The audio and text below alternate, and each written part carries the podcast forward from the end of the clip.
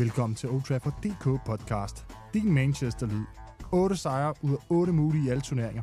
Det er den track record, United har oparbejdet siden holdets sidste nederlag. Senest gik det ud over Charlton i Ligakoppen, som I vender kort her i denne udsendelse. Derefter tager vi en uh, kort snak om Uniteds jagt på en lang angriber, der har skabt debat blandt United-fans på sociale medier. Og så afslutter vi programmet med programmets hovedret, der kommer i form af en optag til lørdagens derby mod Manchester City.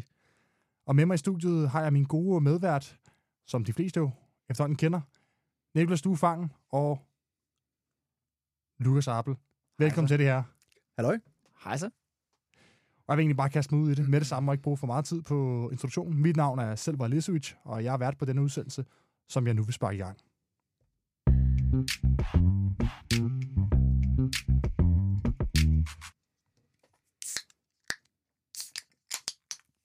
Har du stadig tømmermænd efter uh, nytårsspecialen, selv? Ej, men det var en, det var, det var en han. Føj, man, det var lige med at ryge.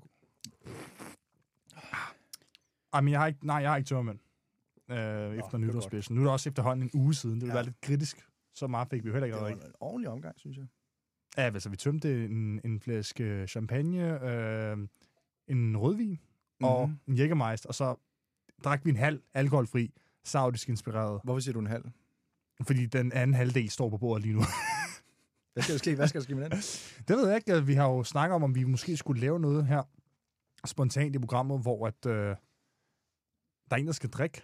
Eller i hvert fald, vi alle sammen skal have en tår af den. Og det er jo ikke fordi, at, at, at det er en druklej. Det er simpelthen fordi, den har stået i, en uge nu i det øh, køleskab, vi har opbevaret den i, uden prop. Ja, det var en korkbob, der var, der var på den, så der var, ikke rigtig, der var ikke rigtig noget at proppe på. Der var ikke rigtig noget sølvpapir, eller hvad fanden man nu ellers propper på. Og i løbet af udsendelsen, så kan den stå og blive rigtig god stuetemperatur. Der er i hvert fald et par fluer i og sådan lidt værd. Er det det? Nej. altså, jeg kan huske, for en uge siden, der smagte den af sådan en udløbet Danonino. Jeg ved ikke, øh, hvad den kunne smage efter, hvordan den smager nu, en uge senere. Danonino kommer jo aldrig til at smage dårligt, når der er så mange e-numre i, tænker jeg. Ej, nu, nu synes jeg bare, at den smagte sådan lidt øh, sådan muggen af en Danonino, ikke? Altså, der er et kilo sukker i, så den holder nok stadig ret fint. Ved du hvad? Den, øh, den vender vi tilbage til senere. det gør vi. Øhm, tirsdag udbyggede det de røde djævle deres sejrsteam til, til 8 sejre i træk, da, da Charlton blev nedlagt med, med 3-0 i Ligekoppens kvartfinale. Den, den danskejede Liga, League One-klub gav sig da ikke helt så nemt. Hvad, hvad synes I om kampen? Eller hvad synes du om kampen, Lukas? Jamen, jeg synes, det var en kamp, som jeg, jeg havde lidt forventet, at den ville blive spillet på den måde, som den gjorde. Øhm, jeg var ikke i tvivl om, vi ville vinde, men vi havde lidt svært ved at bryde et forsvar ned, som faktisk var fint nok øh, et eller andet sted, og, og det, altså, vi ender med at score to mål ret, ret sent, som er kontra, det skal man lige huske på. Så det her 3-0 er måske lidt misvisende, og det tror jeg også, det, som træneren sagde, både Erik Ten Hag og, og, og Charltons træner, at, at det var lidt misvisende. Altså, vi har, vi har ret styr over, over kampen, men generelt set, så var det ikke en 3-0-kamp, som, som man normalt vil se det, vil jeg sige. Nej, det var ikke en, øh, det var ikke en kamp med United i, i, i kan man sige, fuld, måske i fuld kontrol, men i hvert fald ikke fuld dominant. Så skulle der komme nogle, øh, nogle mål øh, lidt tidligere. Øh, Ten Hag var jo selv ude at sige efter kampen, at han synes, det var ærgerligt, at vi ikke kunne have lukket kampen før 90. minut. Øh, det må ikke ske mod et League One-hold. Øh, men ellers så, så, så var det jo en, en, en, en slidersejr, vi, vi fik hivet hjem, hvis man lige ikke tænker på, at der kom to ret hurtige mål til, til allersidst. Det virkede som en slidersejr, og jeg må også indrømme, jeg var, jeg var lidt sådan lidt, kan det, kan det virkelig være rigtigt, at, at vi kun kan score et mål i 90 minutter? Altså mod som var et langskud, som var et langskud, ja. Som var et langskud, så det var ja. ikke engang fordi, at man tænker, det var en, en, en, en soleklar chance, hvor vi spillede Athletic øh, ud af, af, af brættet. Men altså, jo, de skulle selvfølgelig vinde. Selvfølgelig skulle de vinde. Men jeg, jeg, synes, jeg synes ikke, at det var den mest imponerende sejr. Nej, de er jo også uh, hele midtbanen ind, ikke? Altså, de tre store drenge. Um, til sidst. Fordi at der, ja, præcis. Eller ikke engang til sidst, tror du, er 60 eller 62. Ja, ja. Fordi jo, jo. At, at der, der er, er simpelthen nødt til, at, ja, der er nødt til at lukkes nu. Så, uh... Hvad, nu snakker nu var Lukas inde på det lige før, uh, Nicolas, men uh, var du på noget tidspunkt nervøs i kampen over resultatet, da den står 1-0 så, så sent? Ja, som, som sagt før, så, så tænkte jeg, det skulle lige passe, at der bliver scoret et mål de sidste fem minutter af kampen eller noget. Som sagt, så skal, så skal man mod et League One-hold have scoret to mål i starten af halvleg, synes jeg. Altså, det, der, er 52, altså, der er 52 pladser imellem os, ikke? hvis man kigger på det, hvis du tager alle ligaen. Ja. Så for, for, for tredjepladsen, ja. United, ned, der er 52 pladser. Mm. Så, så... Det skal være mere overbevisende. Bestemt. Det skal Og jo, det selvfølgelig, det var ikke vores stærkeste startelver, men der kom nogle store drenge ind. Det gjorde der, og, og det var nødvendigt, for øh, ellers øh, kunne det jo godt være, at øh, der var blevet udlignet. Og, og man, jeg synes, man har set det før, ikke? De der små hold, der virkelig... De performer måske lidt bedre, end de egentlig burde. Fordi nu kommer de på den her store scene, altså Old Trafford, og så altså, de spiller deres livskamp.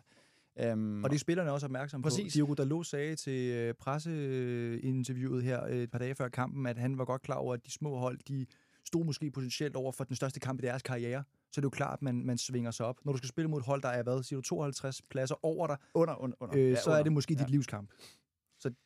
Ja. Men Charlton var vel jo ikke tæt på noget som helst i kampen. Der, der var, de havde jo ikke nogen det reelt det. som helst chance i kampen, vel? Og det var det, man, jeg var ikke bange for at, at, at tabe den, øh, men jeg, jeg var lidt bange for, at den kunne blive uafgjort i hvert fald under den her tid. Ikke? Øh, det var jeg lidt bange for, at den lige blev 1-1. At det kunne- Og vi har set det før. United lige tabe den der føring der, og mod sådan, sådan, sådan et no-hold. Ikke? Så lige pludselig, så, så smed de øh, sejren. Nicolas, hvad, hvad synes du egentlig om det hold, øh, Ten Hag stillede med? Fordi der var lidt diskussion om det før kampen, om man stiller han med de stærkeste hold, som man, man før har set ham gøre i de her kampe, hvor man ikke umiddelbart ikke tror, at han vil gøre det. Øh, For eksempel mod Uni Nicosia i uh, Europa League, eller mod uh, Sheriff i Europa League, mod Burnley i uh, Ligekoppen. Uh, men nu valgte han, at man skal stille med et relativt reservespækket hold. Ja, han stillede ikke med det, med det stærkeste hold, som sagt før. Øhm, men jeg var glad for at se, at der trods alt var nogle af vores store drenge, hvis vi skal holde den jargon, der fik noget spilletid. Jeg tror sådan noget som, at man vælger at spille Licha den her kamp, det er for det første for ligesom at få ham tilbage ja, i rytmen ja, igen. Ja. Eriksen øh, startede han da ikke øh, på Nej, han kom, banen? han han kom kom også ind, han kom. Eriksen kom ind. Øh, Anthony fik også øh, en startplads. Og øh, det tror jeg kun er fordi, at Ten Hag har tænkt sig at bruge dem mod City i weekenden. Så jo, det var et reserve, reservespækket hold, men der er enkelte spillere, der enten mangler lidt spilletid op til kampen, eller så skal de lige holdes varme og have en halv time til en halvleg. Ja. Og så tror jeg, det er vigtigt at lige få dem ind. Jeg tror, selvom vi har været foran 2-0, så havde en som Casemiro og Eriksen nok også fået tid, øh, fordi vi har City på lørdag. Øh, og der er det ret fedt at lige få sådan nogle lige ind, lige at spille på, nu, på minutter. Og vi så Rashford lige score to mål. Det, det tror jeg giver endnu mere selvtillid øh, nu. Ja, ja. Det Også fedt, for også fedt, at når han er så brandvarm, Ja, så så skal han i hvert fald være med, lidt med i alle kampe. Fordi at når, når man, du har sådan en inform spiller, så, så, så kan der ske hvad som helst herunder to mål, som vi så i går. Ikke? Men hvad- hvad med Rashford så, eller Casemiro har fået en skade? Altså hvis vi nu har Ja. fået det 2-0. Og det- er det ikke en risiko? Det er jo også en risiko. Helt bestemt. Og Det, det, det er jo den risiko, der er. og det så vi jo med Delo i går. Øh, nu ved jeg ikke, hvor skadet... Det var ikke så alvorligt, øh, sagde Erik. Men Han måtte udgå røg efter små 30 minutter, Jeg tror, det var 25 25 minutter. Ja. øh, Jeg tror bare, at han skal skifte ud efter 34 minutter. Men Ja. ja. altså, Ja, han ligger ja. sådan noget efter cirka 30, omkring 30 minutter. Og det er jo, altså, det er jo risikoen. Og der håber jeg, at man kan nå til et niveau, hvor vi har en relativt bred gruppe, øh, hvor, eller trup, som, som man ikke er så afhængig af den ene spiller. Mm. Men en som Casemiro eksempelvis er en, jeg er frygtelig bange for, øh, hvis han bliver langtidsskadet. Altså, jeg ved ikke, hvad vi skal gøre. Han viser bare, at han nok er den bedste på, på, på, hans, på hans plads. Og det er jo også nok derfor, at han bliver skiftet ind og ikke får lov til at starte mod Charlton Det er i går. rigtigt. Vi har set Ten Hag bruge ham fra start i nogle af de andre små kampe Ja. efter nytår. Ja. Så jeg tror helt klart, at det har været i, i Ten Hags øh, erindring at sige, øh, lad os ikke løbe risikoen og spille ham i 90 minutter. Lad os, øh, lad os prøve bare at bruge ham som indskifter. Så jeg tror helt klart, at han prøver at skåne nogle af spillerne, men de skal stadig have spilletid. For at få snakken væk fra de store drenge, eller tunge drenge, som du, snak, øh, som du sagde før, Nicolas. Øh, hvem imponerede og skuffede mest, øh, Lukas, på banen?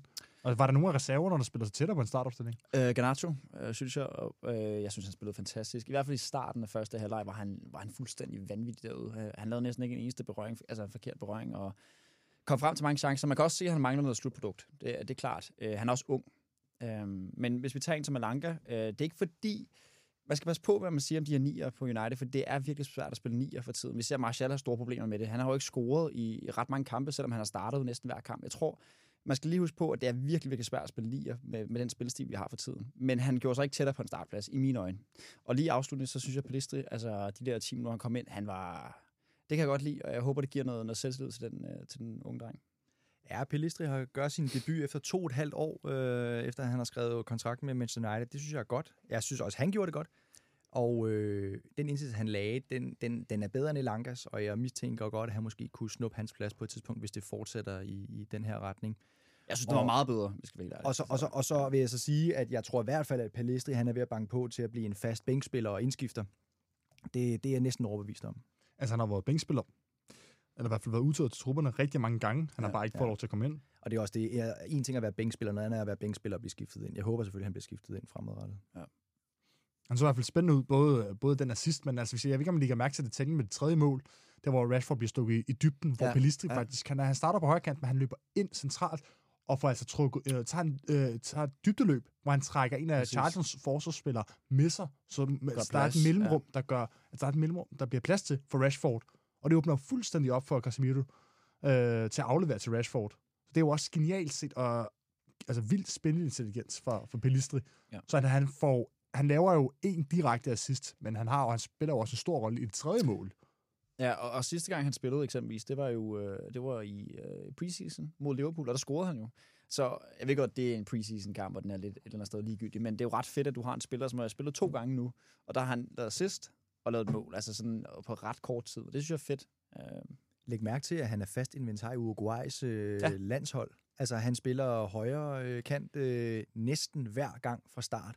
Og man undrer sig over, at en spiller, som ikke kan få spilletid hos United, øh, kan få spilletid for et landshold som Uruguay. Lidt det samme, som vi så med øh, vores anden målmand øh, fra Argentina, Sergio Romero. Sergio Romero, ja, lige præcis. Øhm, Men jeg synes alligevel, der er en forskel, fordi Romero spiller jo, spillede Ja. jo rent faktisk rigtig mange kopkampe og Europa League-kampe, men det ville lave med Pelistri, at der efter to og et halvt år først nu får debut. Så er der altså nogle gode, ja, en hel, altså hele efteråret inden VM, ud et eneste spilminut, Mm. Sidde på bænken, altså hvad man siger, nærmest krydder røv på bænken, og så alligevel blive udtaget og være fastmand for Uruguay. Ja. Det, det, og det, det er ret vildt. Jeg har hørt, at folk har snakket lidt om, at, øh, at han ikke har haft samme sådan work ethic, som en som Elanga eksempelvis har haft på træningsbanen, som kunne have været noget af det, som har gjort. Der er mange, der spørger, hvorfor skal Elanga starte ligesom McTominay? Hvorfor skal, han, hvorfor skal de starte? Men de har nok en, øh, en vanvittig god work ethic på, på træningsbanen, og det, det tror jeg, mange managers har set. Hvor det kan være på liste, jeg ved det ikke, jeg står jo ikke sjovt ikke på træningsbanen, men det kan være, at han måske har været lidt mere øh, lad i forhold til en som Elanga. Ja, Ja, man man kan- altså, Man kan i hvert fald sige, at hvis der er en ting, man ikke kan sætte en finger på i forhold til Alanka, så er det i hvert fald hans, hans arbejdsindsats. Fordi her, han løber jo altid jo. det gør han, ja. Sindssygt meget. Han løber, han løber solen sort, men det er så også det eneste positive, jeg set. Ja, ja, ja, men der er ikke Altså, meget synes der, der er det ikke meget talent i ham, i hvert fald ikke på det her niveau. Øh, Jeg har, fulgt, jo, jeg har i hvert fald fulgt ungdomsholdet før i tiden rigtig meget. Og der var han jo vanvittig på ungdomsniveau. Det var Bilinski også. De spillede endda sammen. Altså, Alanka spillede Okay. godt nok ofte på venstrekanten. Så det er jo egentlig hans rigtige position. Ja. Det kan godt være, det er derfor, han har det svært på, på højre kanten. Men han, det virker bare til, ligesom med Tai Chong, som også var god på ungdomsniveau, at det her, Niveau det her, det her niveau, der er en- her Premier League, top med Premier League, er lige for højt. Ja. Øhm, Elanga bringer noget energi, men når man ser ham på banen, så tænker man, at han mere er blevet sat ind for at distrahere de andre og køre de andre spillere trætte, i stedet for ham, der rent faktisk skal score målene. Ja. Har I ikke også den øh, følelse? Det, det var det, i hvert fald den følelse, jeg havde under Rangnick, fordi altså, det, at der var mange af de andre spillere, der var lidt sløse, og de havde en dårlig mentalitet i forhold til den dårlige mentalitet, som der var snak om i, i United i noget tid. At der kom Elanga ind og gav noget altså spral. Altså, der var en masse energi. Han lagde 120 procent for dagen hver gang, selvom at, at Sanchos talent for, er langt højere i, i min optik. Og der kan man så undre sig, et hold som Charlton, det er jo netop der, han skal gå ind og sige, prøv at høre her, nu skal jeg sige noget med at vise dem, at jeg godt kan, kan finde ud af at spille. Øh, og det gjorde han jo bare ikke, og det, det er bare ærgerligt. Og det Ja. kan være et lån, øh, et års lån til en champions, øh, championship-klub eller sådan noget, kunne gøre noget ved, ved det. Hans store Øh, problem er hans output. Der er simpelthen ikke nok output. Men jeg synes ikke, han får bolden tit heller. Vi spiller og det skal man også lige huske på, altså som nier lige for tiden, altså selv med Martial, der, der er ikke meget service. Det er meget ude på kanterne. Mm. Og også da Rashford kom ind, han spillede ikke godt de første 5-10 minutter, der, der, altså han fik dårligt nok bolden, og så scorede han to kontra, men det kunne han lige så, gjort for, lige så godt gjort for venstrekanten. Altså det var to kontra, øhm, så som nier position ser jeg ikke meget sådan lige output lige for tiden for, for United. Men man behøver ikke altid heller... Nej, at spille klassen i, det, altså det ved jeg godt. Man Nej. kan godt trække lidt ned. Men kan I huske under øh, Van Gaal, da vi signede Martial, der, øh, der var der snak om, at United ikke kunne skabe særlig mange chancer. Omvendt var United faktisk ret kliniske. Martial kan jeg huske i den sæson under Van Gaal, inden han blev øh, fyret, efter vi vandt FA-koppen. Der, øh, der, der scorede han næsten på hver eneste chance, han fik. Omvendt fik han også, også kun en til to chancer per kamp. Ja. Så det kan, det kan godt lade sig gøre. Det må helst gerne være et mix. Jo, men jeg tænker simpelthen bare, at han får dog nok en aflevering derinde. Altså, han får ikke et indlæg eller noget. Altså, der, der var ikke meget af det output. Vi spiller meget ud på kanterne, hvilket også er fint, men det skal man bare lige huske på. Men det, Og- det kan jo måske ligge øh, begge steder, at han er måske det kan er det, dårlig det, til kan at det godt være. Helt den. Øh, hvis, hvis vi rykker videre i snakken øh, til noget helt andet. Altså, der, der er lodtrækning til, til, til semifinalerne øh, senere i aften, øh, hvor de sidste to semifinaler skal vindes. City skal hvad man siger, gæste Southampton på St. Mary's, og Nottingham Forest tager imod Wolverhampton. Hvordan, hvordan ser I egentlig Uniteds muligheder for at vinde turneringen? Det, det er svært. Øh, jeg, jeg, altså, den den er selvfølgelig ret stor, men, men man har jo selvfølgelig City, som muligvis skal videre. Og det, det er bare, det er nok verdens bedste hold lige nu.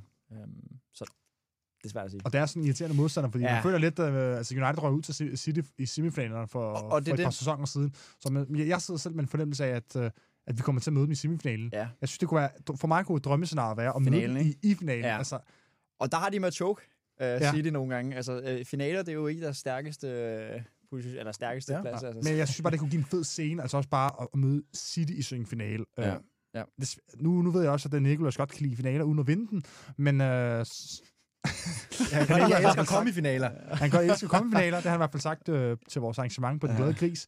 Men altså, det, det vil bare give noget andet øh, i forhold til bare at ryge i semifinalen. Øh, det, det siger de selv, hvis man også skulle ind med at tabe i finalen, at man under, for, hvad hedder det, Erik Ten Hag i hans første sæson kommer ind i finalen, og så møder City, og kan, hvad hedder det, bide øh, skære med den. Ej, det, det lyder fedt.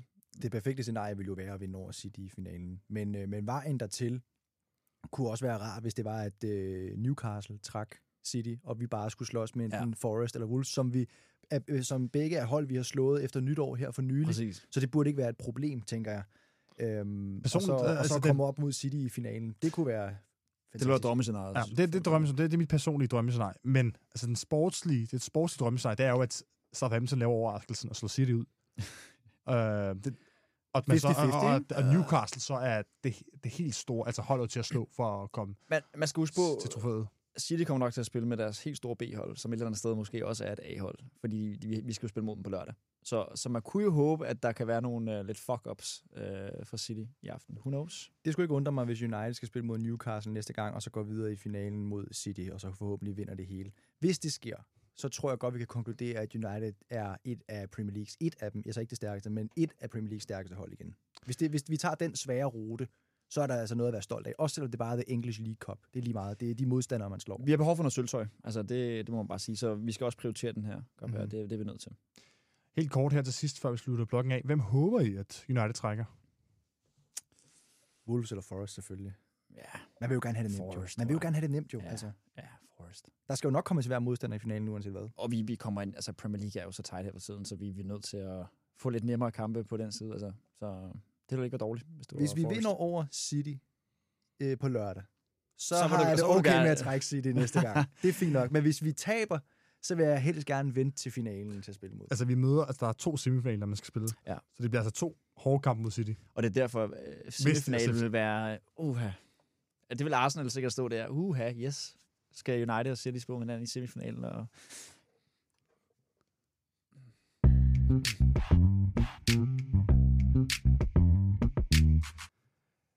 Det er jo ingen hemmelighed, at øh, Erik Ten Hag ønsker sig en, øh, en angriber. Den fik han jo ikke i julegave, så han har jo måttet vente her til januar. Øh, han har selv udtalt, at han gerne vil have den her angriber, og, og det er jo noget, som vi har diskuteret en del her i studiet. Det kan være Nikolas i hvert fald øh, skrive under på. Og den grund vil jeg heller ikke bruge alt for meget tid på det i den her udsendelse. Men det der er City Season, så skal vi jo selvfølgelig lige vende de øh, nye, nyeste og varmeste rygter. Og det pt. varmeste rygte er vel nok, at øh, hollandske Wout Weghorst er seneste angribernavn, der sættes i forbindelse med United. Øh, en potentiel transfer, der har delt vandene mellem United-fans. Bare lige for at rise status op lige nu, så er han udlejet til tyrkiske Besiktas fra Burnley, som spiller i Championship, efter de rykkede ned i sidste sæson. Og ifølge det troværdige medier, The Athletic og Fabrizio Romano, er Weghorst klar på et skifte til United, da det ifølge af de to øh, citeret er en øh, mulighed, han ikke vil gå glip af. Og ifølge den tyrkiske journalist Gökmen Özkan har hollænderen heller ikke trænet med onsdag på grund af en mulig skifte, som vi også har skrevet om på, på Trafford.dk. Øh, Lukas, hvad tænker du om en mulig signing af, af Weghorst? Jamen, det, det er lidt sjovt, fordi han er jo ikke den typiske spiller, man vil gå efter, øh, specielt ikke i en, Champions, eller i en øh, Premier League-klub, og og slet ikke som United. Men, men det kan være, at han har noget, noget dynamik i, den, i, i hans højde og drøjde, og han er også super aggressiv i hans presspil, øh, eller vinder rigtig mange af de dueller. Jeg så, at han var den øh, angriber, der vandt allerflest dueller. Øh, ikke dribledueller, men, men dueller, når man står op mod forsvaren. Så, så det kunne være en ting, som, som ville være ret godt for, for et hold som United. Men det er klart, jeg, man skal være klar på at lægge nogle flere indlæg. Øh, selvom han ikke er stærkest på hovedet, så er han ret stærk på hovedet. Og han, hans, hans fysik gør, at man er nødt til at spille lidt anderledes end den måde, vi spiller på nu. Men er det, netop, er det ikke netop det, vi har brug for Jo. i, i United med sådan noget højde og drøjde, som du siger, som vi ikke har i, i en, for eksempel i Alanga eller Rashford for den sags skyld. Martial har en smule af det, eller noget af det, men ikke i samme, hvad man siger, er ikke i samme vægtklasse som Vækhorst. Jo, altså det er helt bestemt. Det kunne jeg, jeg, jeg tror, han er øh, en ret fed spiller at have med. Øhm, det tror jeg. Ja, det var Fabrizio Romano, det her i går, mener jeg, skrev øh, fra en anden kilde. Han øh, mente var troværdigt, at der er blevet indgået en mundtlig aftale mellem United og Weghorst, og det står og falder kun med, om Besiktas kan nå at skaffe en afløser inden. Ja. Jeg er ret sikker på, at den her går igennem. Det, det må jeg indrømme. Og jeg kan forstå på det, jeg har hørt, at det, der er tale om en lejesum på 3 millioner euro. Og der vil jeg bare sige, det er en no-brainer for mig. Du får øh, en spiller det næste halve år, som ingen vil sige, det er et dårligt lejeophold for 3 millioner. Det, jeg, jeg, jeg, jeg kan virkelig ikke se problemet. Det er et godt lejekøb, hvis man skal kalde det Hvis jeg skal være nej, Jones advokat og, og kritiker, altså han lavede to mål i 20 kampe i Premier League, da han spillede for Burnley. Burn, altså, er han så overhovedet United-kvalitet? Det er et godt spørgsmål. Han lavede jo også et assist for Burnley mod United, ved jeg, øh, for, da, han, da han ikke var lejet ud til Besiktas. Det, der imponerer mig ved Weghorst, er ikke nødvendigvis alle de mål, han kommer med. For det første er han et fucking hus. Altså, han er, manden er... 1,97 høj, ikke? Det, er, det, er, det, jeg godt kan lide ved ham, øh, som jeg har øh, forstået, det er, at han har en ekstremt høj arbejdsrate, altså work rate. Jeg øh, fandt nogle statistikker tilbage fra, da han var i Wolfsburg, hvor han i den sidste sæson for Wolfsburg var Bundesligas angriberen, der løb længst ja. af kilometer af alle. Og udover det, så var han øh, den angriber, der lavede næst flest sprints per kamp. Så det betyder, at han har en god arbejdsrate, og han har et godt løbepensum. Ten Hag har selv været ude og sige for ikke så lang tid siden, at når man spiller hans fodbold, så er det meget vigtigt, at man forsvarer som 11 mand, og man angriber som 11 mand. Ja. Måske det er lidt spørgsmål med målmanden, om han virkelig skal op hver eneste gang. Ikke? Men så, så, så og, og jeg kan forstå, at han har også øh, gode evner inden for øh, spillet, når man skal spille op, og han kan også lave assists. Øhm, så målene er måske ikke det allervigtigste her, men det er, at vi kan få en angriber, der er tryg ved at ligge sig mellem modstanderens to centerbakker, som han rigtig godt kan lide at gøre. Og så, kan han, så har han som sagt høj, så han kan også godt score mål. Øh, nu er det så godt nok i Tyrkiet. Besiktas er det en, en super svær liga, måske ikke, men han har lavet tre hovedstødsmål i den her sæson for Besiktas indtil videre. Det er lige så mange, som hele United hold har i den her sæson i Premier League. Ja. Vi har før talt om øh, Memphis Depay i, som en mulig løsning i den her podcast. Vi havde senest Emil Jørgensen med i podcasten til nytårsspecial, og han er jo en fortaler for det her, en, en signing af Memphis Depay. Jeg mener, han får er, nummer syv. Mm, ja. Er, er Vækhorst en bedre løsning end uh, Memphis Depay, uh, set ud fra dine briller, Nicolas? Nej, til, som sagt tilbage til prisen. Altså det er et lejehold på et halvt år for angiveligt 3 millioner euro. Det er god pris, det er risk-free. Jeg kan ikke se, hvad det var, han skulle kunne ødelægge. Øh, det er ikke en dyr spiller, der har kostet 80 millioner, ligesom Maguire, hvor man sidder og snakker om, at man ikke kan tillade sig at bænke ham. Selvfølgelig kan man bænke ham, hvis han ikke performer. Der er slet ikke noget der. Øh, I forhold til Memphis Depay, vi har haft ham før. Jeg har lidt min... Ja, jeg, jeg, jeg, jeg, jeg, jeg, jeg gruer lidt for, om det vil blive succesfuldt, må jeg indrømme det vi kan se øh, fra Memphis i Barcelona, er, at han har siddet en del på bænken, og når han så endelig har spillet, så han spiller karakterer. Øh, ifølge de algoritmer, man kan se på diverse sportsapps, øh, de er ikke just prangende. Han scorer et mål, øh, hvad er det? Når han starter ind, scorer han et mål 0,4 mål per kamp, hvilket jo egentlig er ok. Øhm, men, men, men når man kigger på den pris, og hvad det er, at Weghorst også tilbyder, og hvad vi ved, at Depay har af historie med at holde på bolden i United, så vil jeg, så vil jeg altså foretrække Weghorst frem for Depay. Det må jeg bare sige. Er du, jeg, jeg, jeg, jeg, jeg er fuldstændig enig. Det, det må jeg indrømme. Er han den bedste løsning, United kan få i det her vindue? Er han nok ikke den bedste løsning? Nu mener altså, nu skal, ja, uden at komme for mig ind over det, han, han er nok ikke øh, Uniteds plan A på længere sigt. For, men set ud for det her vindue, hvor United ikke kan bruge store beløb på 100 millioner euro, øh, eller derover, øh, er han så den bedste løsning, man kan få lige her nu? Umiddelbart. Og det er det, vi, altså, vi var inde på Joao Felix, øhm, som åbenbart gerne vil til Chelsea. Men, men det er jo en pris, der var fem gange så høj, eller legepris, ikke? Og, og han laver ikke flere mål. Så, så altså, vi har behov for en nier. Vi har behov for en klassisk nier, som man må sige, han er. Og han er højt og drøjt, som, som kan bruges ind i feltet. Også når vi bliver bedre på dødbold, det er vi jo. Øh, vi har fået Eriksen ind, som ligger gode indlæg, øh, og Jørgen Spark. Og vi har Casemiro, som også begynder at komme med et godt output der. Så, så noget højde den vil være rigtig, rigtig fint. Især måske lidt mere low blocks hold, der står nede, hvor vi, vi har behov for noget fysik, eller vi har virkelig jagter et mål. Altså man kan sige, mod Wolves eksempelvis, hvis vi ikke havde Rashford, der kom ind og bare skubbede en forsvar til, side, til siden, så, så havde vi nok ikke scoret den kamp, så blev den 0-0 som et forfærdeligt resultat, hvor vi skal have de skide tre point. Og der kan det være sådan en som VK, han kunne have været inde og, og lege og gøre lidt det samme bare gennem hele kampen, for han er lidt stærkere lidt af hvert. Og så kunne man have score måske et lidt grimt mål, men et vigtigt mål et sted. Og det kan ikke rigtigt være vores venstre kant, at den, der skal vise mest Nej, fysik. præcis. Det kan Det- ikke være rigtigt. det skal Altså, være- vi, det er jo ikke, han er jo ikke Adam og Traoré for fanden. Han, han, han scorer så bare ikke så mange mål. Han løber bare og skubber folk til siden. Han, han kan skubbe, men det er også det. Og løb. Og Og, drible. Det, Han det er en kan buff i Det kan også. Olie på armene. ja, det er jo helt vildt, altså. Lad os få noget olie på Vækhorst også. ja, ja. Han er øh, lejesum eller ej i forhold til Rav Felix et meget bedre køb. Ja, ja, som sagt, Holy Sjov Felix fem gange dyrere. Lad, lad os nu se, lad os nu se. Det kan Ja, jo være, ja, vi at ved det han ikke. brænder ligaen af, Vi og kalder den Vækhorst nu. slet ikke gør. Og Ja, ja, så sidder Chelsea-fans og, og, og griner meget højt af os. Og det værste er, hvis Men- han ikke gør det, så bruger de bare penge igen. Altså, jeg ser, at de er på hugget efter en ny spil, der koster sådan 60 millioner. Altså, de, de bruger bare, altså, Chelsea. De... Det er også derfor, at nu laver vi en, øh, en skiller, og så laver vi lige en optagelse, hvor at vi lader som om, at vi ikke får Vekhorst, og hvor vi siger, at det var heller ikke rigtig så godt, at han skulle være med. Så, Så vi, kan vi ligesom lave, vi kan både lave den negative og den, og den positive historie, så er vi dækket ind lige meget hvad. Ja, god idé. Er det bare, fordi du øh, vil finde ud om... Nej. Hvad? Sig frem. Nej, du, du vil virkelig gerne skåne dig selv for forudsigelse på Vækhorst. Nej, det kunne være lidt sjovt. Har I ikke set, det? har I ikke set uh, da, det, da, det danske herrelandshold blev udsat for det samme af øh, Anders Lund Madsen og Signe Moldes talkshow for mange år til side, øh, siden, hvor at, øh, hun tog ud, inden de skulle spille mod Sverige, og så sagde hun, hej, jeg kommer fra Danmarks Radio. Jeg ved godt, I er til træning, og I først spiller i morgen aften, men det er sådan, at det er svært at få fat på jer efter kampen. Så jeg tænker, at vi kan bare lave et interview efter kampen, før kampen nu. Og så får hun Christian Eriksen, jeg skal nok finde det klip, får hun Christian Eriksen til at stå og sige først, at han er glad for, at han har vundet over øh, Sverige, og så bagefter, at han er så ked af, at det gik så dårligt. Nå, Og hun har fået ham til at sige, at det var hans bedste dag i sit liv, da han stod slog Sverige og sådan noget. Har I slet ikke set det? nej, det har jeg Nej, slet ikke. Ej, Nej, det finder jeg lige frem. Men for lige for at lukke øh, snakke om Vækhorst ned. Øh, kommer Vækhorst til United kort? Ja eller nej? Ja, det tror jeg. Bliver han en succes? Ja. Altså relativt, ikke? Ja, alt jo, altså, han kommer ikke til at score mere end max 10 mål, max. Det er altså også Og højt det- tal. er Hvis han kan er lave meget, 10 meget mål, så er det altså Altså, også meget det flot ja. på en halv sæson Præcis. for en øh, spiller, der er lejet til 3 millioner euro.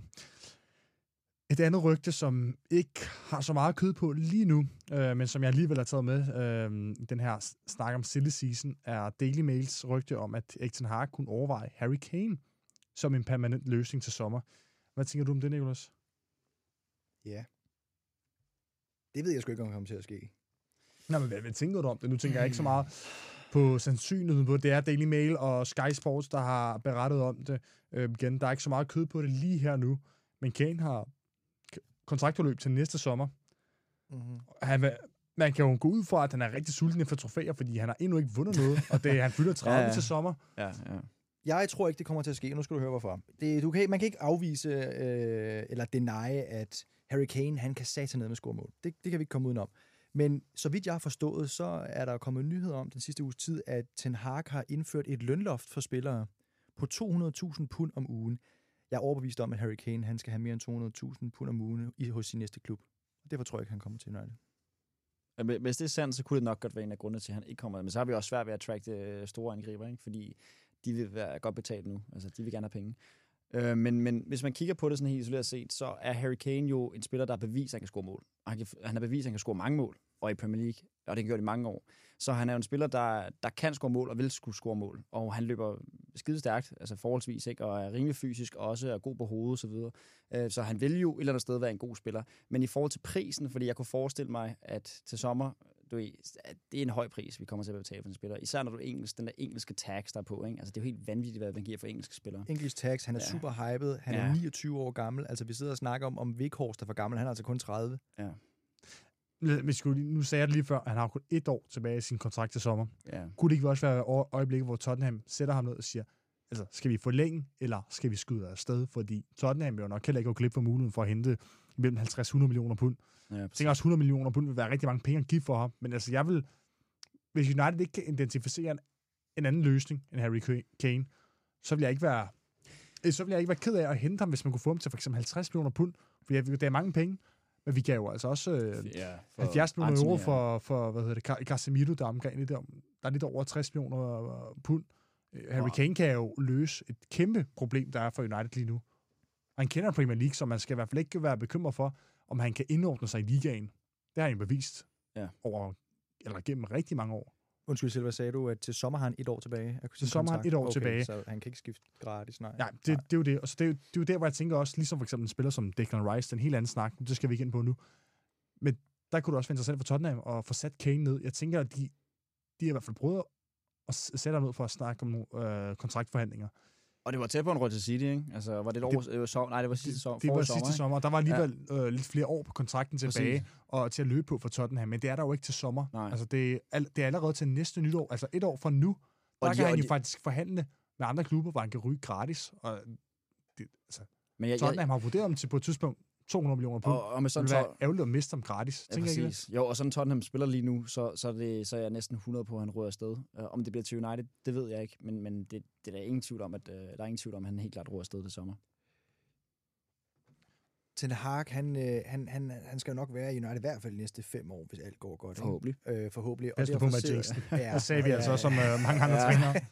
Og øh, det, du ved jo godt selv, hvad det, det føles mere rigtigt end alle de andre trænere. Men når det så er sagt, så skal man også spørge sig selv, er Ten Hag interesseret i at bruge Harry Kane som sin first striker de næste 4-5 år, når han allerede nu er 29? Vi kan ikke komme udenom det. Hvis man køber Harry Kane, så skal han spille hver kamp, hvis han kan.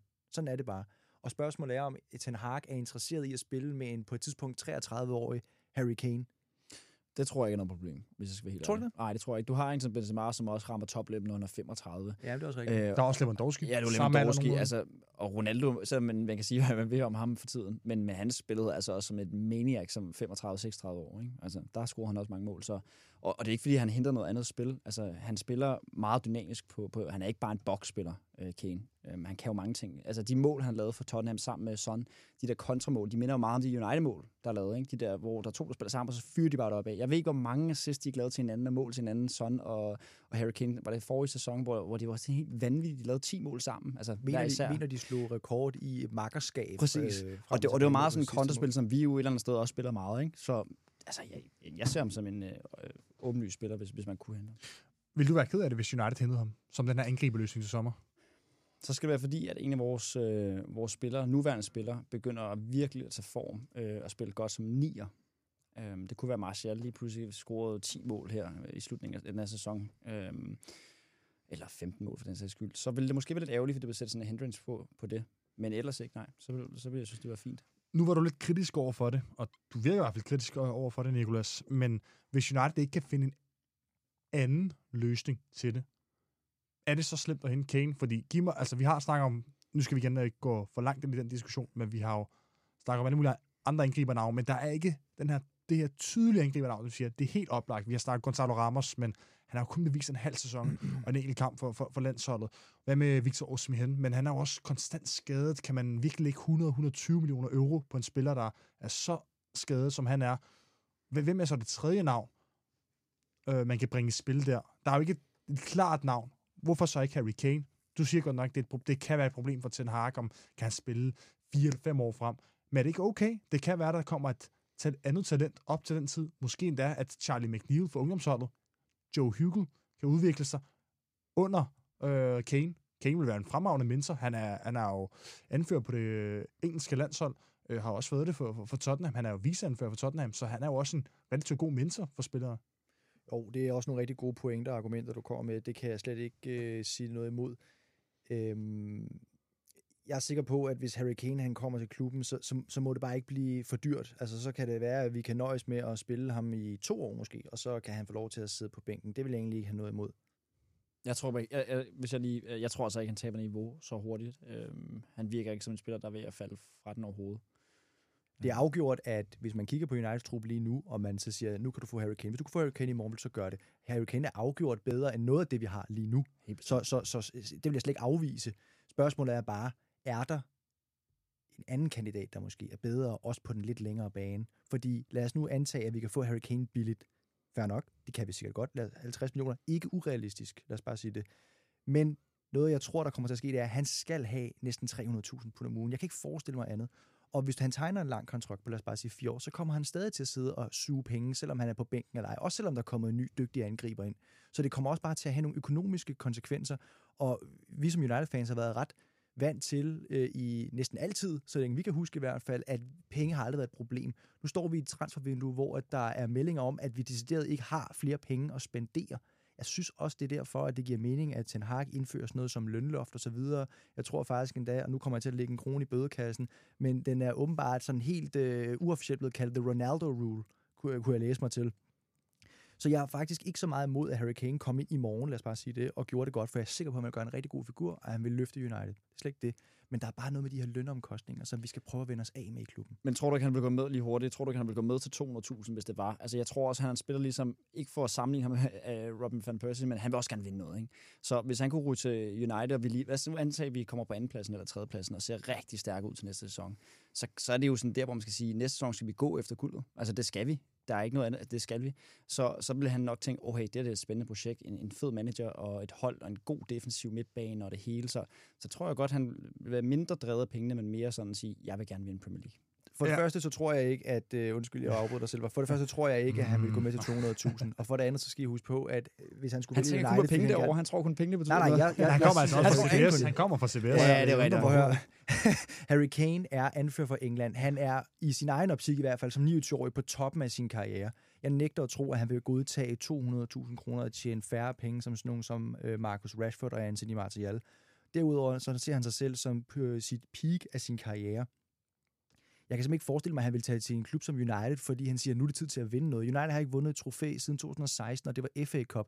United har ikke vundet 2017, i 10 år. Der vandt Liga Cup og Europa League. Sorry, det er rigtigt. Øh, I så i fem år, og United har ikke vundet ligaen i 10 år. Jeg nægter at tro, at Harry Kane vil vælge Manchester United, der giver lavere løn og øh, en lavere chance for at vinde trofæ i forhold til sådan noget som City for eksempel. Jeg tror, og, City er en meget men, større bejler. Men, men lige præcis, bare lige for to ting. Du sagde det med... Men husk, det er løse rygter alle sammen. Ikke? Der det er ikke så meget løse rygter, men igen, nu skal vi ikke... Øh, ja, det er meget hypotetisk det hele, men bare lige for, for en... Øh, for inde på bloggen, eller der, Lukas rækker også lige hånden op. men to ting, du siger, det der med mangel på penge, det er vel den her mangel på penge, der, der er jo rigtig mange, der skriver om, altså mange troværdige journalister, der skriver om, at det, det har noget at gøre med det her forestående salg af klubben. Ja. At Glazers gider lægge flere penge i United, fordi de godt ved, at de skal af med United. Kommer der nye ejere til, så vil de jo også gerne, altså, så har de jo en helt klart mål om at gøre, få en succes ud af United. Der kan det godt være, at de lægger penge til Kane. En anden ting, i forhold til lønnen.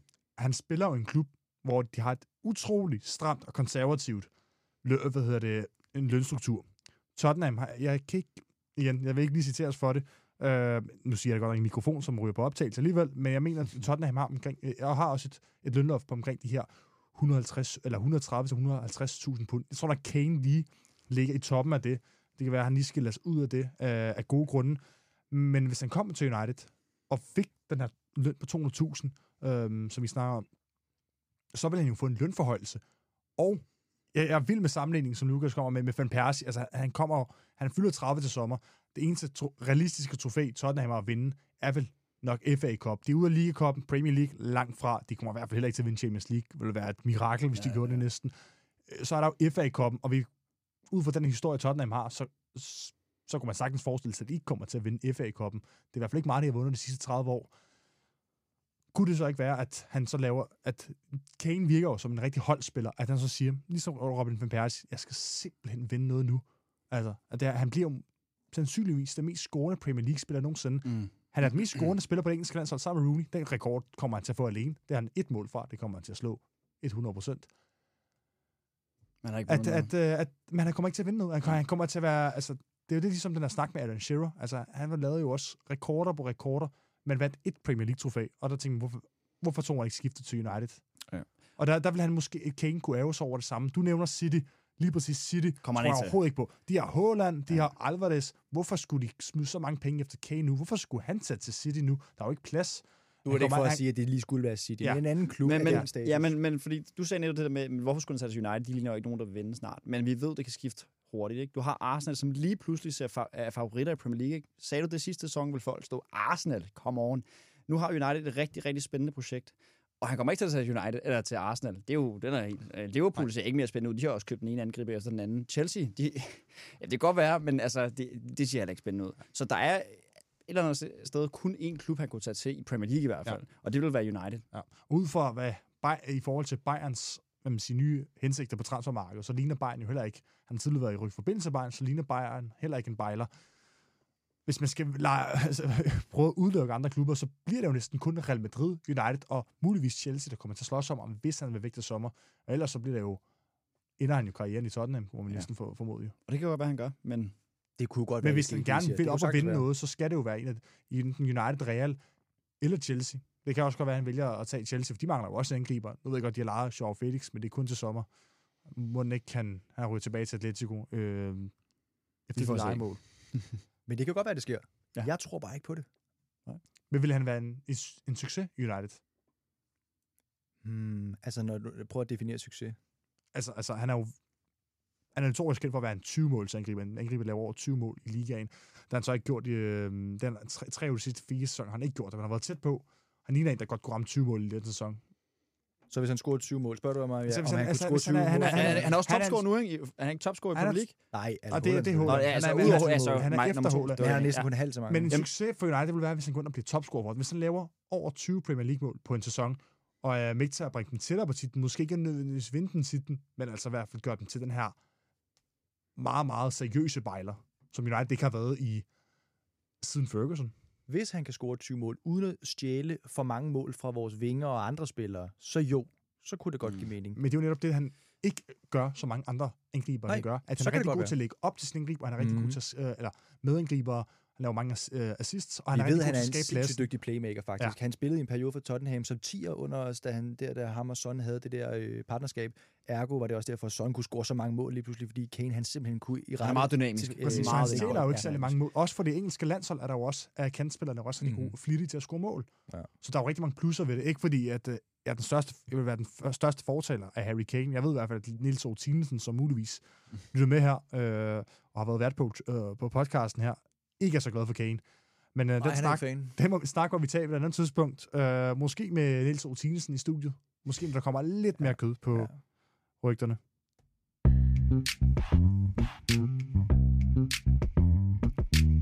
Sådan kan man jo også øh, afslutte en debat. Redaktøren har sidste ord. Sådan er det, det Ved var. at øh, ved bare at skifte Kød på rygterne.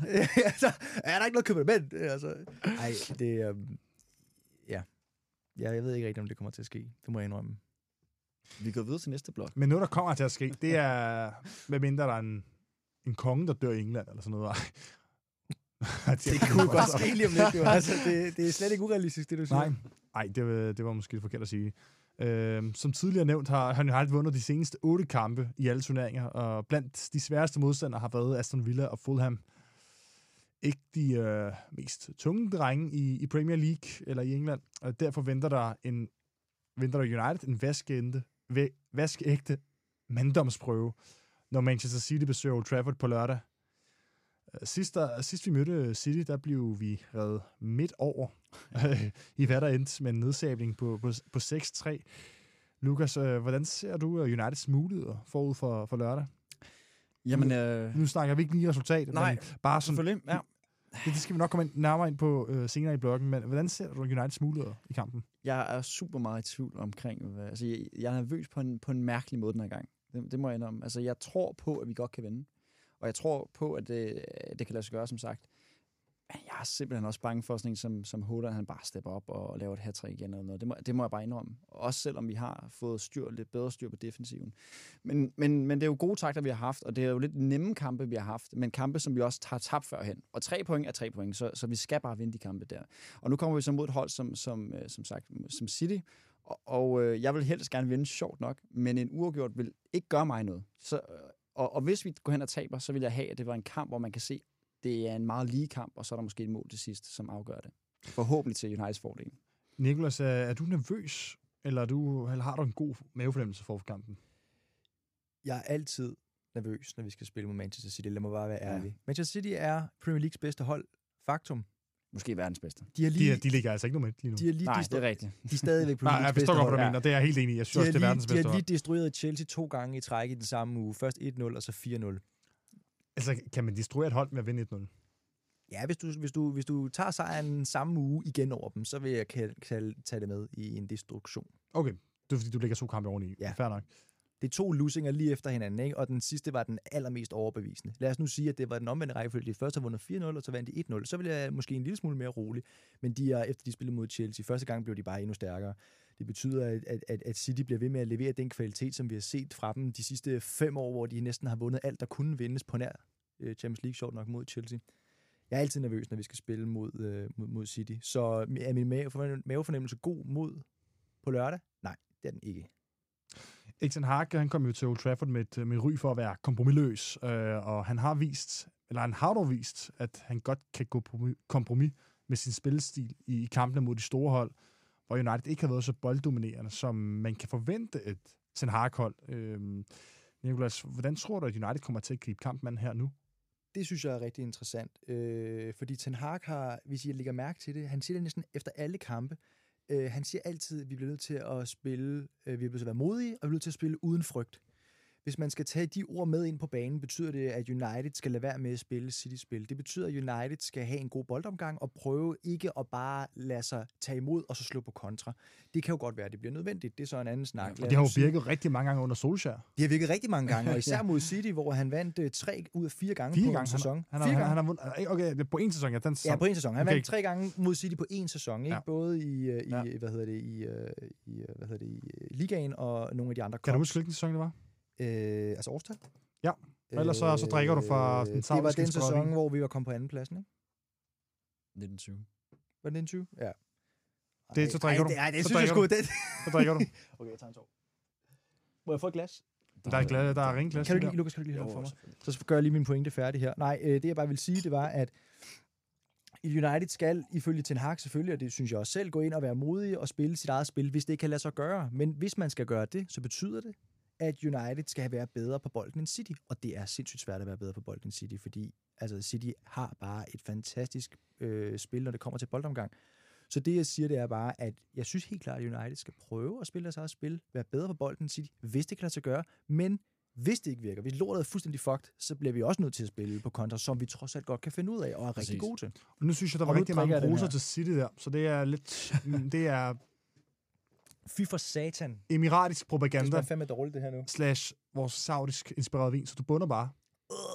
Den er, altså, Den er væk nu. Ja.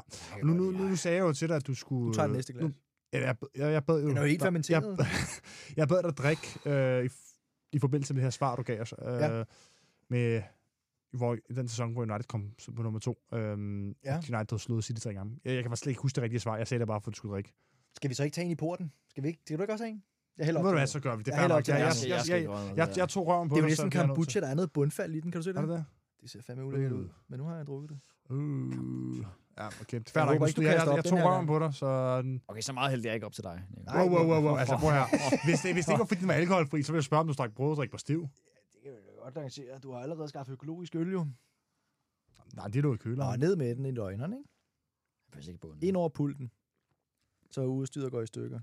Altså, jeg synes, det smager værre end sidste uge. Jeg synes...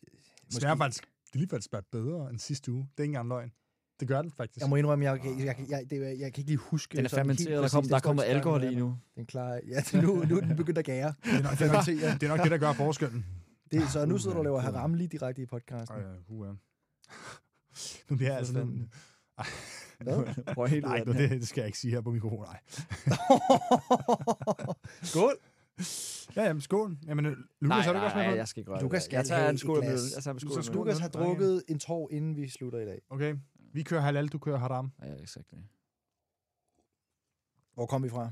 Ja, den, jeg samler op på den her. Ten Hag, han har jo skiftet en del ud i forsvar, og til dels også i, i angrebet. Lukas, øh, hvilket forsvar tror du, at øh, han stiller mod City? Forhåbentlig Licha.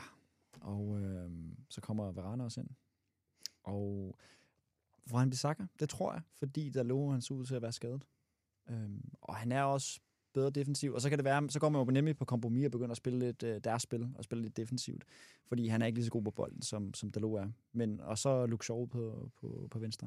Nu nævnte du Licha. Uh, altså, ja. Juan Bissaka kan blive ren nød. Shaw kan man næsten ikke diskutere, synes jeg. Nej, nej. Uh, så god, som han er for tiden. Uh, Varane kan man også godt forestille sig, fordi at han er blevet sparet, han er, han er i god form. Men hvorfor det er Licha, når han ikke har spillet særlig meget? På, det er på også, det er også sats, men jeg, jeg synes stadig ikke, og det er godt nok, at det var god mod Charlton. Det var bare mod Charlton, men, men jeg synes faktisk, han virkede til at være... Gjort, han gjorde det perfekt. Altså, det gjorde han. Så, og han er vores bedste, i mine øjne. Jeg, jeg kunne ikke forestille mig en som Maguire kom ind mod City. Det, det ville jeg simpelthen ikke ture. Og øh, så kunne det være en som Lindeløf, men nej, så ville jeg hellere se uh, satse med Lisha. Nikolas, hvad med den løsning med, øh, med Luke Shaw i midterforsvar, og så Malasia på venstre bak? Det har jo, han har jo gjort det mod andre hold. Det sad jeg også godt og, og funderede lidt over forleden, men, men med den form, som Shaw er i, også som venstreback, og også bare den kvalitet, som Licha besidder. Altså, det her er der ikke tale om en spiller, som behøver I form, være i nej, form. nej. Han kan gå ind, og han kan præstere. Jeg er helt overbevist om det. Så, men, og hvis man så skulle have Shaw med, og stadig beholde Varane og Licha, som jeg mener, man skal, så skal man jo spille med en femmands bagkæde. Det er ikke noget, som Ten Hag har gjort super meget indtil videre. Men så begynder du virkelig at gå på, på kompromis. Og så Og så du, spiller du City-spil jo. Ja, præcis, så derfor synes jeg ikke, man skal gøre det. Jeg synes netop, at man skal beholde øh, en firmands bagkæde med Shaw øh, på, på venstre, og så markerskabet Licha og Varane, som er det klart bedste, vi har. Og så øh, helt ude på højre, af nød, for jeg vil foretrække Dalot, øh, Obi-Wan Bissaka. Obi-Wan Obi-Wan Bissaka. nu, gav, nu, nu satte uh, Lukas navn på det øh, før. Uh, vil det også være den bedste, øh, det bedste forsvar at stille med, efter din mening, Nicolas? Ja, øh, i skud ud til Maguire i sidste kamp faktisk. Han lagde nogle ret gode var så afleveringer også helt det. op på venstre kanten, hvor Ja. han sprang kæderne over. Det var godt at se. Øh, det forsvarsspil, det snakker vi så ikke om. Det haltede lidt i anden halvleg. Øh, men når, når det så er sagt, så, så er sådan en som Lindeløf, som Lu- Lukas også lige sad og, og, og vævede over før, øh, han har ikke den kvalitet, som Licha for eksempel betyder. Han har ikke den ro, og derfor så skal han ikke være andet end bænkspiller den her kamp i hvert fald. Nej, altså jeg synes en som Lindeløf er lidt sjov, fordi jeg synes faktisk, han er en ret solid spiller. Han har bare ikke et topniveau, som er lige så højt som Varane og Licha, men han er meget mere solid og mere rolig, mere rolig på bolden, end, end som øh, Maguire eksempelvis er, og, og bedre boldfordeler. Så jeg synes faktisk, han er, han er en god squadspiller her på. Altså, men, men ikke en starter min, eller ikke en starter ligesom uh, Licha. Um, Han er blevet, han er blevet øh, gjort lidt, øh, hvad kan man sige, han er blevet ydmyget et par gange mod City i løbet af de sidste par år. Åh, oh, men det gjorde alle spillerne der, ikke? De, de blev alle sammen udmødet. Ja, man har jo tabt, øh, man har jo tabt med sammenlagt øh, 10-4 i de seneste to ka- øh, Uha, kampe på, på Etihad. Stadium.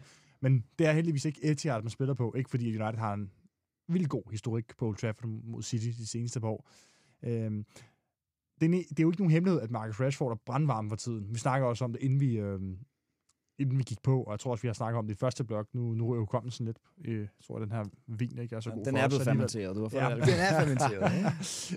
Men Du skal have noget mere. som sagt, ja, det kan godt være, jeg skal have det. Den stiller jeg stiller den over til dig her. Så kan Yes. du lige hælde op. Og så det det lige op imens. Men som sagt, ingen hemmelighed, at Rashford er brandvarm for tiden. Han scorede to mål mod uh, Charlton. Mm-hmm. Anthony, Anthony Martial virker også som en sikker starter uh, mod, uh, mod City, da han blev sparet mod Charlton. Men Anthony har jo fået en del kritik på det sidste. Jeg vil gerne score mod Charlton, øh, som Lukas var inde på tidligere. Men altså, hvad, hvad tænker du om den kritik, der har været omkring Anthony, der bliver snakket om, at United har betalt næsten 100 millioner euro for en fidget spinner? Ja, Og der- Ja, det, men det, han, han laver, det, var- det var også en speciel uh, finte, han lavede der. Jeg synes, den er fuldstændig uh, uretfærdig, den kritik, der er.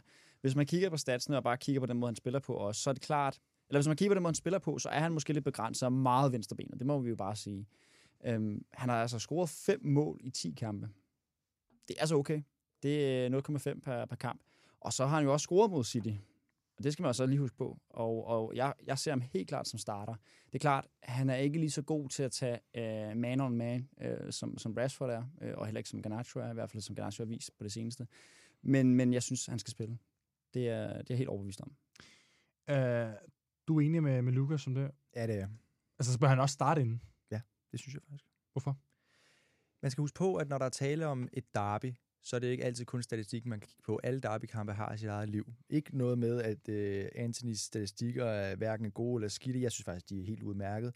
Men i lige præcis sådan en her kamp, der glemmer vi faktisk lige nu at snakke omkring det, der, den derby-energi, som spillerne skal komme med. Ja. Og hvis der er nogen, der kommer med energi på banen, så er det bare Anthony. Altså, kig på med ham. Han ligner en James Bond-skurk. Han, det gør han. Ja, det gør han han. ser sat med ond ud, ikke? Og det er han Men også. kan, han- kan han ikke blive for, for ond? Fordi, Nej, fordi han er god til at det- tackle. Ja, Han er god. han har jo spillet, det går nok ikke et derby, men det her, det mest frygtindgydende opgør i Holland mellem Ajax og Feyenoord, der har han på et tidspunkt fået direkte rødt. Det skal til nogle gange. Så han bliver, han, altså, han bliver tændt, men han bliver måske Ja. også overtændt. Og det er kan, også det, kan det ikke være en risiko mod City? Jeg, jeg tror, at mange spillere i United kan risikere at være overtændte. Anthony er måske også en af dem, og måske har han en, der er måske en lille risiko for, at han er mere øh, tilbøjelig til at, at være overtændt end, end, end nogle af de andre. Det vil så, nu skal vi bare lige huske på, at vi har allerede tabt til dem øh, tidligere sidste år, hvor vi tabte øh, 6-3, og der kan man måske tale om ikke at være overtændt, men der kan man tale om at være blevet ydmyget. Mm. Og der gik han altså ikke ind og lavede nogle sådan svinske taklinger og smadrede dem fuldstændig Nej, og tog han det var ene kort efter det andet. Han var Han var disciplineret nok på trods af, at man bliver på banen hånet af spillere og seere i fjernsyn og tilskuere på stadion. Jeg, jeg, der er selvfølgelig altid en risiko. Det er slet ikke det. Men jeg tror egentlig ikke, at det bliver et problem. Og, og det kan godt være, at han ikke er spiller sådan helt optimalt her for tiden, men han har altså scoret to mål i de sidste to kampe. Og det, det skal man huske på, og det var Det et flot mål, han lavede på det sidste. Og det var mindet mega meget om det mål, han lavede mod City. Øh, Det er fuldstændig samme sted, han skød fra mod City. Ja. Så øh, hvis jeg husker rigtigt, det være, jeg husker forkert. Nej, du det var har. Arsenal. Ja, Det øhm, var lidt længere tilbage. ja, Så måske det faktisk lidt længere tilbage. Det var Men det er næsten samme vinkel, ikke? Ja, så jeg, jeg ser ham helt klart som starter. Så er det klart, han kan ikke finde ud af at køre bil. Han er åbenbart læst. Han kan ramme målet, men han kan ikke ramme, Øh, og øh, det kan være, at han har været lidt aggressiv der, men det kan også være, at han har fået lidt af hans energi af der den dag. Der. Øh. Kan pakke der, mate? en, en spiller, man ikke kan komme ud om, når man snakker Manchester City, det er jo selvfølgelig Erling Haaland, der scorede hat og stod bag to assists mod os i, i seneste derby. Uh, Lukas var inde på det li- lidt før uh, med, med Haaland. Hvor, hvor meget fokus bør United ligge på ham, Nicolas? For City har jo også mange andre dygtige fodboldspillere. Holland har klart været fokus, eller the focal point, jeg kan ikke lige huske det danske ord for Ja, det lige nu, men han har klart været det, som de fleste angreb har gået igennem. Og mod City, der kan man også få sig en, en, en, en, en, en, nogle grimme minder, når man tænker på, hvor, hvor, hvor, hvor vildt et bæst han var. Hvor det er han virkelig. Ja. Og han har scoret sindssygt mange mål. Manden skal ikke score meget mere end ni mål resten af sæsonen for at slå Mohamed Salahs rekord, eller hvad det er, han helt præcis Det ligger på lige nu. omkring. Ja. Og han er, han er på Øh, 21 nu. 21. Salah er på 32. Ja, okay, ja. så han skal lige have et par stykker, men, Ja. ja. men må ikke, ikke? Nå, øh, det er så en anden snak. Det, vi har lagt mærke til, det er, at, som sagt, at, at mange af de her angreb fra City på det seneste, er gået igennem hullet. Ja, Jeg det- håber, at den, det chok, som vi blev udsat for i, i efteråret, er noget, som både spillere og træner har taget ved lære af. Jeg håber, at vi, og jeg, jeg ikke håber, jeg er overbevist om, at United kommer til at spille en bedre kamp, end de gjorde sidste gang mod City. Og jeg håber også, det betyder, at man har forstået, hvad der skal til, for at man kan kontrollere Erling Haaland. Husk på en ting. Sidste gang, vi spillede mod City, der var Casemiro ikke rigtig kommet i gang. Licha var stadig sådan relativt ny i klubben. De havde lige for nylig let et uh, svidende nederlag til Brentford, hvor folk også var lidt i tvivl om, ja, nu har de vundet over Liverpool, kommet lidt tilbage, men, men er det nok? Jeg tror, vi kommer at se, til at se et forbedret kampbillede fra United af. Og det betyder, at man kan kontrollere hullet eller ej. Jeg tror, han kommer til at blive mere begrænset, end han var før. Og det, er rigtigt. og det, du siger med spillet der, at det er gået meget igennem ham. Jeg så lige øh, nogle, øh, nogle, nogle City-fans snakke om, at de mener, at Holland selvfølgelig har været rigtig god for City, der er ikke nogen tvivl om, men, men spillet har ændret sig ret meget, efter han kom Det har jeg til. også hørt. Det går meget igennem ham, og så siger folk, når han så bliver taget af, øh, efter at måske score et eller to mål, jo, som han nu gør, så, så går City ligesom tilbage til den samme måde, de spillede på sidste sæson Mhm. og de forrige sæsoner. Så, og det er jeg lidt bange for faktisk, hvis jeg skal være helt ærlig, hvis de tager, hvis de tager ham ud i sådan 60 minutter eller andet, og så lige pludselig så skifter hele spillet, og så skal United bare være klar, hvis de i hvert fald har lukket nullet indtil da, eller scoret et mål, øh, og være klar på, at de nok ændrer sig en del, og de kommer til at spille med alle deres kanter, som de har, som er fantastisk godt have ret i. øh, målfarlige også. Ja. Nu var du inde på det øh, før, Nicolas, men øh, Casemiro, han starter nemlig slet ikke inde mod, øh, mod, mod City i sidste derby. Han starter på bænken sammen med Cristiano Ronaldo på det her. Der var famøse billeder af det øh, til kampen, at man har to, øh, eller man har ni, der var jo faktisk, det var fem Champions League, nej, ja, fem hver havde de, men 10 Champions League trofæer på bænken sammen med de to. Hvor stor en betydning får, øh, man sige, Casemiro Kæmpe betydning. Vi Ja. sad her og vurderede, om man kunne tillade sig at kåre ham som øh, 2022-spiller, på trods af, at han kun havde spillet 10 kampe. Jeg er sikker på, at øh, Casemiro kommer til at, at transformere det United-hold, som man jo allerede har gjort.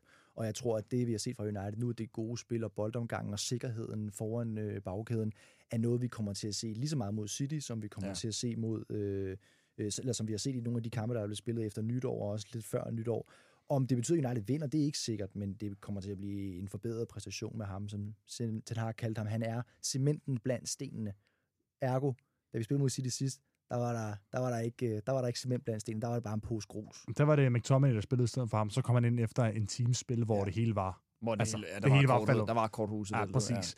Ja. Øh, nu bare lige for, uh, for informations skyld, så har han jo spillet mere end 10 kampe for United. Jeg tror, vi sidst der snakker vi om, om vi snakker, han har snakket om de sidste 10 seneste kampe, der er spillet, har været eminente. Og kåre ham på det. Nå, var det sådan, vi kom Men har, han har jo spillet øh, i, i hvert fald 2022 har han spillet øh, over 20 kampe for Ja, ja. Det er bare lige for at få information Okay, på plads, så vi ikke får, uh, Godt, du lige lægger den der. for, for dødstrusler nogle af lytterne derude det. det kan jo ske. Det er sket. ikke. Ej, det er Vi har nogle rigtig gode lytter derude. Der er ingen dødstrusler til Vi os. elsker jer. Det gør vi. Endnu. Endnu. ja, det er rigtigt. Ej, jeg tror, Casemiro han kommer til at give noget, noget stabilitet, som vi har set indtil videre, også mod City. Bestemt. Og laver nok også et gult kort. Tror du det? Ja. Men bare lige for, En rigtig svinehund. for at dreje snak om Holland og for at afslutte snak om ham. Øh, hvordan får vi egentlig stoppet ham, Nicholas? Holland? Ja. Du kan ikke stoppe Holland. Du må, det, det, det, det bliver svært. Jo, Er kan vi, så, er vi så ikke fucked? Jo, men... hvorfor, men, hvorfor laver vi den her podcast? Skulle vi ikke bare begrave os et eller andet sted? Du skader ham. Du laver... Du, ser du, du, du, nu går ser du sort på det. og brækker anklen. Nu ser du sort på det. Så vi går totalt Roy Keane på hans far, eller hvad? Ja, noget i den stil, vil jeg sige. Ja, hvem, hvem skal vi ansætte til den, øh, hvad man siger? Man kan- man kan- Hvilken hitman skal vi ansætte til det? Ja, det ved jeg ikke. Altså, er Ja, vi ude i, er vi ude eller i noget, jeg ved eller er det Anthony, som nu snakker? Så smider, vi egentlig, så smider vi fra en Basaka ud på et rødt kort. Altså, så får ham der, ja, så knæk det ben. altså, Jamen, jamen, jeg vil sige, det man lige skal huske på, det er, at Holland har jo meget højt og drøjt, som vi også snakkede om. Han er faktisk ikke så stærk på hovedet. Så, og det Altså, tror han scorede altså ja, meget ja, det ved jeg godt. Det, det kan jeg nemlig godt huske. Men, men det er ikke mange mål, han har på hovedet. Og det tror jeg bare mange folk, der sådan, tror, at han, at han går efter det. Så, så han spiller jo meget, som, som var han lidt lavere og havde lidt, øh, lidt lavere vægt. Altså han spiller meget løb. Øhm, så Men er det ikke også, fordi det, er- det er tilpasset City-spil? De spiller jo ikke generelt med særlig høje Og så bolde. spiller han også i Dortmund. Altså, han, han er et powerhouse i den forstand, at han løber meget med bolden og meget uden bolden. Han står ikke bare og venter på, at bolden falder ned. Øh, det gør han ikke. Så ja, han er umulig at stoppe næsten. det man skal huske på, det er, at Holland er sindssygt farlig, også for City. Men man skal også huske på, at det er jo ikke bare et Holland-show. Ja, vi snakker om, at mange af tingene går gennem Holland, når det kommer til mål, men, men resten af City er mindst lige så farlig, så Ja, ja, man skal også passe på, at man ikke kun snakker om, hvordan man stopper Holland. Det handler om, hvordan man stopper City. Holland er bare en stor brik i det spil. For at afslutte blokken, så skal vi jo tradition tro skyde med nogle øh, bud på et resultat og en første målscore. Vil du lægge for land, øh, Nicolas? Ja, det vil jeg gerne. Jeg plejer at kåre en sejr til United. I dag er jeg nok det mest i tvivl, jeg har været den her sæson indtil videre med et resultat, fordi jeg var næsten sikker på, at vi ville tabe mod City sidste gang, dog ikke så meget, som vi så gjorde. Det var så en anden snak. Jeg er heller ikke overbevist om, at United kommer til at score særlig mange mål. Vi kunne se i kampen mod Charlton Athletic her i går, hvor at vi ikke kunne score mere end, end et mål i første 90 minutter, og først da Rashford, som er brandvarm, bliver sat ja, ind på noget kontra, Ja. og vi ikke så på samme måde sådan ligesom går efter at dominere spillet og så videre, score to mål. Jeg tror, at den her kamp, jeg håber, fordi jeg ved det ikke, og, jeg, og måske taber United, det, det kunne sgu godt være, men jeg, jeg, jeg håber og tror på en 1-1 mod City. Det vil, jeg synes, vil være et pænt resultat. Og hvem- starter så med at lægge ud med at score? Hvem scorer det eneste mål, er det så nærmere? Jamen, så kan jeg også bare, hvem tror du, United starter med åbne målkontoen, eller er det? Altså United har på det seneste, synes jeg, scoret først i en del kampe, og så er det typisk sådan, at vi lukker et mål ind, fordi vi taber koncentrationen. Vi har altså kun lukket et mål ind i de sidste seks kampe, så United har jo scoret først i alle kampe. Ja, det er rigtigt, det er rigtigt, det er rigtigt. Men de kampe, hvor, den, så, hvor vi så også har lukket mål ind, lad os sige det sådan. Nej, øh, hvem kunne score det første mål? Nej, det må være Rashford. Det må være Rashford. Så er det mit bud. Jeg tror, den bliver... Jeg håber selvfølgelig på, at den bliver øh, 2-1. Og jeg tror, Anthony scorer som den første. Fordi jeg tror, fokus kommer til at være på, på Rashford. Og en ting, jeg lige vil hæve op her og sige, det er, at City har måske ikke det allerstærkeste forsvar, som nogle folk over tror. De lukker ret mange mål ind, og også 6-3-sejren til City. Der scorede vi tre mål. Altså, de, de er ikke lige så sikre, som, som nogle andre er i forsvaret. Så, så vi kommer nok til at score, det er jeg næsten overbevist om. Om vi kommer til at score først, det ved jeg ikke. Men jeg tror, Anthony scorer som den første for United, hvis vi altså scorer. Hvilken betydning vil det få, at City så scorer først? Ja, så bliver det svært. Det tror jeg. jeg tror, vi, vi har ikke Ole, Ole Gunnar Solskjaer uh, comeback, uh, hvor vi i den sæson der i 1920 og 2021, nej, ja, 1920, hvor vi skulle bagud i alle kampe. Helst i de første fem minutter, før vi kan ligesom kunne vågne op. Ikke? Det, det gen har vi ikke rigtig mere. Eller vi har i hvert fald ikke prøvet at komme ud for det, for det endnu i hvert fald. Det kan jo godt være, men uh, jeg håber helt klart, at vi scorer først. Og det vil være bedst for kampen, tror jeg. City har jo spillet en del uafgjort her i løbet af den her sæson. Øh, senest øh, 1-1 mod Everton, men jeg mener også, de spillede uafgjort mod Newcastle. Kan det ikke passe? Jo, Jo, jeg tror også, 3-3. det er blevet Ja. 3, det er rent 3-3. Hvad var det egentlig, der bagud med 3 Ja, de var bagud, og så kom de en comeback Ja, der. ja, Ja, Det var spillet helt under græstæppet, og så kom de lige pludselig det er rigtigt nok. tilbage, og det, det er jo det, City også kan. Det var sådan, de vandt mesterskabet Præcis. i sidste sæson.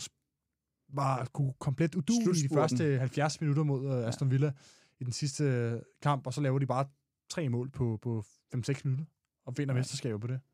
fuldstændig sindssygt. Altså.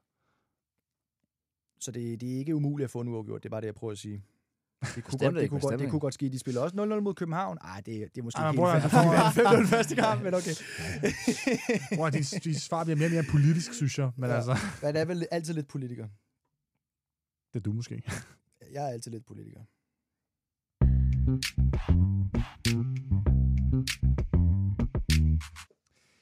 Det var det for denne udsendelse. Jeg vil gerne slutte, uh, slutte af med at sige uh, tak for besøget til mine uh, to gæster, Lukas og Nikolas. Det var en fornøjelse at have med. I lige måde. I lige måde.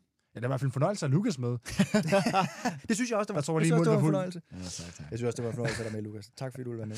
Og selvfølgelig tusind tak til jer lyttere derude, for at I gad lidt med. Glem ikke, at I altid er velkommen til at skrive til os på Facebook eller Twitter, hvis I sidder inde med et spørgsmål eller et forslag til et emne. Her til slut er det selv var Lessus, der siger tak for nu. Op og genhør. Come on, United!